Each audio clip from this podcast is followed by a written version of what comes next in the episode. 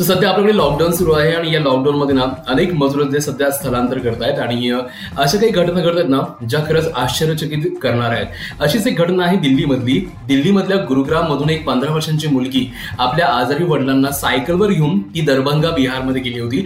बाराशे किलोमीटर पर्यंतचा प्रवास तिने सायकलवर केला होता आणि हा प्रवास बघून सगळेच जण आश्चर्यचकित झाले की पंधरा वर्षांची ही मुलगी आणि आपल्या आजारी वडिलांना घेऊन ती सायकलवर एवढा मोठा प्रवास तिने कसा केला? याच्याबद्दल सगळ्यांनाच खूप कुतूहल आहे. आणि हे कुतूहल अमेरिकेचे राष्ट्राध्यक्ष जे आहेत डोनाल्ड ट्रम्प त्यांची जी कन्या आहे इव्हांका ट्रम्प तिने पण ट्विट करून याच्याबद्दल कुतूहल निर्माण केलं होतं की खरंच हॅट्स ऑफ आहे या मुलीला. ज्योती कुमारी असं त्या मुलीचं नाव आहे जी बिहारमध्ये राहते दरभंगा या जिल्ह्यामध्ये.